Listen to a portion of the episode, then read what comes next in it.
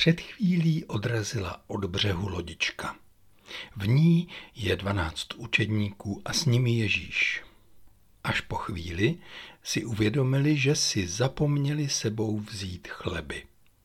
Na lodi měli jen jeden chléb. Uvádí tenhle příběh Markovo evangelium v 8. kapitole ve 14. verši. Ano, učedníci, ale i Ježíš všichni zapomněli. Ale jen učedníci to řešili. Starost či úzkost, že nejsou zabezpečení, je doslova ochromila. Obyčejná nouze a kolik může přinést nepokoje, snad i osočování. Představuji si výměny třeba jako to ty a v odpovědi cože? To chceš, abych já myslel vždycky na všechno? Nemohl si alespoň jednou přemýšlet se mnou? Jakoby nikdy nikdo nezapomněl a vždycky bylo všechno v pohodě.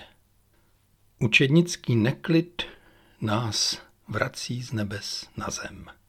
Kristus se svými učedníky se nijak nelišili od nás.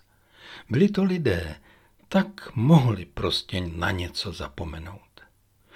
Ježíš svoje učedníky proto opomenutí nekárá a proto si nemáme lézt zbytečně na nervy, že jsme něco opomenuli. A že jsou opomenutí velká, kde se to těžce promíjí, to je pravda. A že je mnoho malých opomenutí, která lehko zdřevění do poměrně nesnesitelného životního stylu manžela, manželky či dětí, to je také pravda. Ale ať jsou to ona velká celostátní opomenutí, či ona malá, není třeba si pro ně mít vzájemně hlavu. Je dobré udělat taková opatření, aby se prostě chyby neopakovaly. S tím se vždycky dá něco dělat. Prosím, udělejme to v Ježíšově stylu. Nedělejme dusno. Máme přece dost jiných starostí. Ježíš té příležitosti využil k jinému napomenutí. Já to čtu asi tak, říká jim. Pánové, když už je řeč o chlebu, tak vás chci upozornit na jeho polotovar, na kvásek, který v díži přežívá očekávajíc nové použití. A protože mluvím obrazně, zmíním kvas, pohnutky farizeů a Heroda. Ty první, farizeje, bychom mohli čekat, protože právě před naloděním na východním pobřeží Genezareckého jezera oni na Ježíše utočili, aby jim dal další znamení z nebe. Jim nestačilo, že právě nakrmil čtyři tisíce lidí ze sedmi chlebů a několika rybiček. Ale Herodův kvas, to chce chvilku přemýšlení.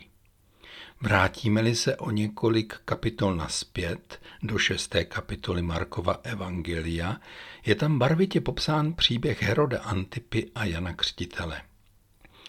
Když myslíme na pohnutky Herodovi, na jeho kvas, pak z toho všeho děje vyznívá Herodův silný motiv strachu. Herodes Jana Křtitele zavřel, protože mu mluvil do představ, jak má vypadat manželství a jak se má chovat mocnář. Herodes, mocný muž, se Jana bál. Ale chodil si s ním povídat, když jej měl pod zámkem. Na veřejnosti by se asi bál. Mocní lidé se bojí, to přece není žádná novinka. Však to z jejich slov a činů občas doslova čiší. Měli bychom je chápat, ale neměli bychom je napodobovat. Podle slov Kristových je nutno vyvarovat se ustrašených pohnutek. No a jak? Důvěrou v Boha. Jsme přece všichni, malí či velcí, v božích rukou. Ti mocní dokonce v jeho službách.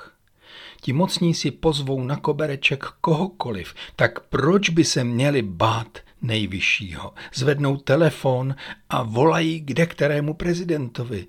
Proč by mu, tedy tomu nejvyššímu, neměli adresovat svoje prozby? Proč by před ním neměli přemítat a hledat jeho tvář a oslovit jej tak či onak? Herodes měl k tomu strachu ještě pocit dluhu. Jako by mu hospodin něco nedal. Jako by mu dějiny něco upřely. Jako by mu doba dělala samé překážky. Jako by mu rodina, ve které vyrostl, byla jenom přítěží. Nese přece tíhu vládnutí, tak by si měl i hospodin nějak uvědomit, že si přisvojí švagrovou, a má na to právo, a pak i tu její krásnou holubičku, které slíbí cokoliv a nedochází mu, že jeho nenasytnost má svoje důsledky. Herodiada si žádá hlavu Jana Křtitele. A Herodes se znovu bojí, tentokrát svých velmožů, vojevůdců a podporovatelů. Bojí se o moc a tak si omluví i tak hanebnou věc, jako je vražda Jana Křtitele. Čeho se tedy mají vyvarovat učedníci a čeho se máme vyvarovat spolu s nimi? Diktátu doby, která rozhoduje právo neprávo. Máme se vyvarovat touhy, která nemá žádné hranice. Máme se vyvarovat poplašeného strachu, který člověka vždycky ochromí. Tradice říká, že to byl ten Herodes, který sebral všechnu odvahu a chtěl se podívat před odsouzením a ukřižováním Ježíšovi do tváře. A protože zjistil, že je tak lidská a Ježíš v okovech si s ním nechtěl povídat jako kdysi Jan Křtitel, vysmál se mu a poslal jej naspět k Pilátovi. Měl pocit, že se ho nemusí bát. Zpět na jezero, do lodičky. Zatímco Ježíš mluvil o kvasu farizeů a o kvasu Herodově, učedníci pokračovali v řešení svého nedostatku chleba. Chápu, že to evangelista nenapsal, ale já ty jejich odpovědi čtu asi takhle. Ha, ha, ha. Dobrý no, ale my řešíme chleba. Nech si tyhle blbý vtipy a chytrý průpovídky. My řešíme obživu, chápeš? Na Ježíšova slova o kvasu totiž učedníci vůbec podle evangelií nereagovali. Ještě hlouběji a opětovně začali mezi sebou rozmlouvat, že nemají chleba. Zvláštní, jak zaslepeně řešíme stále dokola svoji existenci a obživu. Neplavili se přece v nějaké lodičce přes Atlantik, ale přes jezero v Galileji. Tak se to snad dalo vydržet. Ježíš na to odpovídá takto.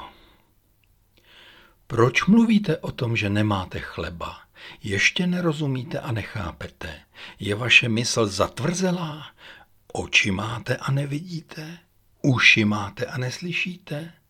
Nepamatujete se, že když jsem lámal těch pět chlebů pěti tisícům, kolik plných košů nalámaných chlebů jste sebrali?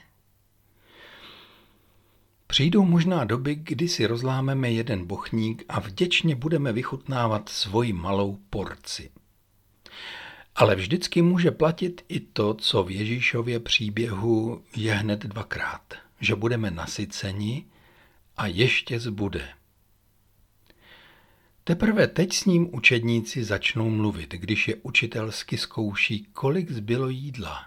Řekli mu dvanáct košů. A když sedm chlebů čtyřem tisícům, kolik plných košů nalámaných chlebů jste sebrali? Odpověděli mu sedm.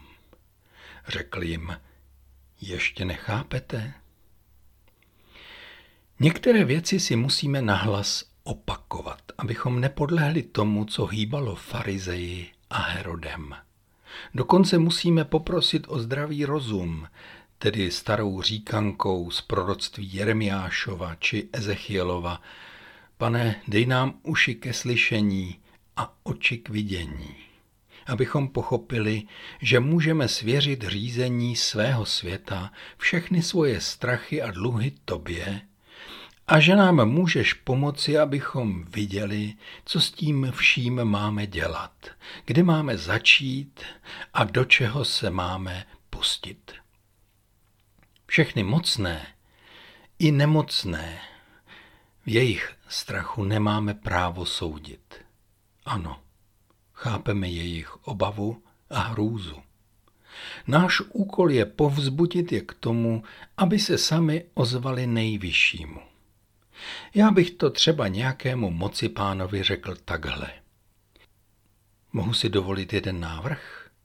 Vím, že nejste věřící a nepatříte k žádnému myšlenkovému proudu. Jen to ale zkuste. Představte si, že by to mohlo být pravda. Tím přece nic nestratíte.